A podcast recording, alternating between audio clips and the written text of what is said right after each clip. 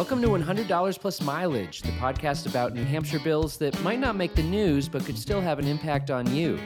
This season, we've talked about cat declawing, raw milk ice cream, and even the unlikely proposal to secede from the United States. We give you the unbiased facts, pros and cons for these proposed laws, and tell you how to get involved with the legislative process. I'm Mike Dunbar, content editor for Citizens Count. And I'm Anna Brown, director of research and analysis for Citizens Count. Today's topic is most relevant to parents of teenagers, but it indirectly affects anyone who travels on New Hampshire's roads. We're talking about driver's education requirements. Right. So during the COVID 19 state of emergency, Governor Sununu let parts of driver's education take place online or with a parent instead of a formal instructor. But now that state of emergency is over and teens are back to driver's ed classrooms. Some legislators want to change that, though. Yep, HB 1208. That's the bill we're talking about today. It would let parents provide all of driver education for a teen instead of enrolling them in approved course. Right. So before we go further, we should probably lay out what the current state of the law is. So, right now, a person over the age of 16 but under the age of 18 has to complete formal driver's education. So, that includes at least 30 hours of classroom instruction 10 hours of behind the wheel driver training and six hours of driver's observation. So 15 hours of that classroom instruction can take place online. A driver's, a teenage driver rather, must also complete 40 hours of supervised driving with a parent, guardian, or other responsible adult over the age of 25. 10 of those supervised driving hours must take place after dark. So lots of lots of different requirements there. Oh yeah, lots of difference with with the instructor, with your parents, nighttime, Right. daytime, watching people. And I remember when I took driver's ed, it was I think the requirements were probably about the same. It was a little over 15 years ago now, dating myself. But I also specifically remember that I was delaying taking the driver's test. And it was actually shortly before my 18th birthday at that point. And I was like, all right, I have to take it now because otherwise it'll just be pointless because all of this just goes away at age 18. You can just take the safety test and the road test. Right. Oh, I, I didn't get my license until 18 and I didn't have to do any of this, not to brag. Although you didn't I do did, any driver's education. Well, so I I felt uh I, I don't know, insecure or something about not having done that. So I actually got like the the private instruction, Oh you my know, thing where the guy just kind of like drives around with and after two two sessions he was like, "You're fine. You can just But I wanted right. to do it right. I wanted to follow the rules at least a little bit. So Oh, Uh, Mike, Mike, such a rule follower. So, yeah, so lots of requirements unless you're over age 18. But HB 1208, sponsored by Rep. Timothy Lang and nine other legislators, would basically let parents waive the formal driver's education requirements. So instead, they could submit in writing that they provided sufficient driving instruction in 40 hours of behind the wheel driver training, and the teen could go ahead and take that driver test and road test. So they'd still have to do the written test and the road test. It's not like the parents can just hand them a driver's license. That yeah, uh, that's a good thing. Um, two of the biggest arguments in favor of HB 1208 are money and availability. So the cost of driver's education varies, but generally falls between five hundred dollars and thousand dollars in New Hampshire, which is crazy to think about. Like you know, parents having to shell that out for their kid to you know yeah, have a driver's so license. many of them do. Yeah. You know, uh, and and that can be a huge barrier for low income families. There's also limited availability in parts of the states. So I checked out the DMV website and they have a list of approved driver education schools and they say that it, you know, it might not be complete. Someone might not want to be listed. But if you just look at that list, there's only one in Cheshire County and only two in Coos County. And ultimately, supporters of HB 1208 argue that the written and road tests at the DMV should be enough to determine if a person is a safe driver. After all, like we were just talking about, there aren't driver's ed requirements if you're over age 18. Right, and not everybody's gonna go above and beyond like like me to take the Like right. Mike Dunbar. so, as you might imagine, there are some opponents to this idea, and they point out that teens are far more likely than adults to be involved in a fatal motor vehicle collision, and therefore more rigorous driver's education requirements are appropriate. According to the Center for Disease Control and Prevention, which I'm kind of I don't know why they have anything to do with this, but drivers aged 16 to 19 are nearly three times as likely as drivers aged 20 or older to be in a fatal crash. I, I will admit that when there are lots of different places you can get statistics from on that, and I wasn't even thinking about why it was the the CDC. But you know, they they cover health in general, and and yeah, I mean, you, there are lots of different ways you can look at it. But I feel no one would be surprised to hear that teens get in a lot of car crashes and. Mm-hmm. You can analyze why, but uh, well, another thing that I heard during the public hearing for HB 1208 was that parents may not know about the latest safety and technology laws from anti locking braking systems to distracted driving penalties. And I even remember when I took driver's ed, I learned to put my hands at nine and three on the steering wheel.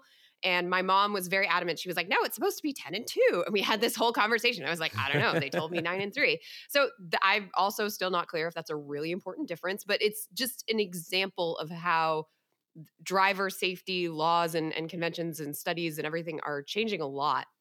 Also even now that i'm married my husband loves to tell me when he and i have different driving knowledge. For example we have this ongoing disagreement about if you you're at a stop sign and you're turning left if you always yield to anyone else or if it's just whoever comes first to the stop sign. And i won't reveal who's on which side of the argument because you know it's just one of those things that we're we're just gonna it's we're just gonna discuss it every time we stop at a stop sign.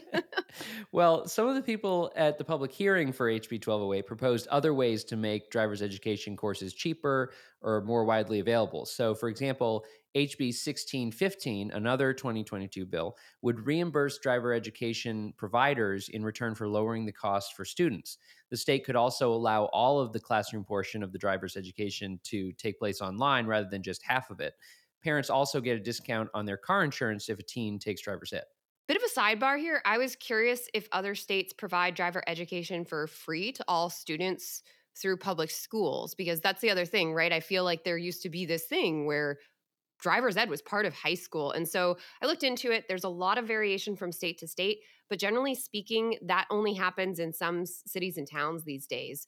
So, back before 2000, there were a fair amount of states that were providing driver education at no cost to students through public schools, but it fell out of favor in the 21st century with most states moving towards private driver education courses. Right. And speaking of other states, there's a huge variation in driver's ed requirements from state to state. So, like in Missouri, for example, you don't have to take any driver's education courses. In Nevada, they have regular classroom and driving time requirements, but they also have an exception for anyone who lives more than 30 miles from a classroom without internet access. In that case, you can complete 100 hours of driving instead of a formal driver's education course. So, at the height of the COVID 19 emergency in 2020, Georgia actually waived all driver's education and driver's test requirements and let pa- parents basically decide if their teen should get a license. That one is a little wild to me, but yeah, that, that's more than we're talking about uh-huh. here. But let's let's keep road tests, please. right? Yeah, uh, Massachusetts, Maine, and Vermont all have driver's education requirements similar to New Hampshire. Okay, so let's say I'm a teen who doesn't have the money for driver's ed, or I'm an adult who doesn't have in the faith of ability of some parents to teach driving, or I have some other opinion on this bill. Mike, what should I do? Okay, so the House Transportation Committee recently voted 14 to 5 in favor of killing HB 1208. But this is only a recommendation. So the full House is going to get their chance to vote on the bill in the coming weeks, which means you still have time to contact your representative and share your opinion on this bill either way. And you can start by finding out who represents you at citizenscount.org slash elected dash officials. All right, Anna. So now it's time for our favorite segment, Only in New Hampshire. What quirky NH facts do you have for us this week? Okay, we're talking about driving laws. So I wanted to take a trip down memory lane. It's one of those bills that came up years ago that, for whatever reason, I just still think about from time to time, and it has to do with driving. So, HB 241 in 2015 was a bill that was proposed, and it would have prohibited a driver from holding an animal in his or her lap while driving. it would have been a $100 fine, similar to a speeding ticket. And when it first came out, it was one of those ones where I just read the title and I was expect I was like had these wonderful images like first of all is this also applying to like chickens and cats or is it really just directed at dogs does someone have some crazy story about when their neighbor was letting their dog drive around the neighborhood you know as a like you can just imagine it's new hampshire it's wonderful I definitely pictured like Paris Hilton and her little toy dog in her lap. Um, the hearing got a little dark though, because it also turns out that airbags can totally kill pets, which is makes sense. Super sad to think about. So this was all this debate was happening around the same time that the legislature was first debating whether cell phone use should be illegal while driving, which it's only like six, seven years ago, but at the time that was like now it's very much it seems you see ads all the time and it seems very accepted like you don't use your cell phone while driving don't talk don't text in particular but it was it was very controversial if new hampshire needed to step in or if that was nanny state legislation. So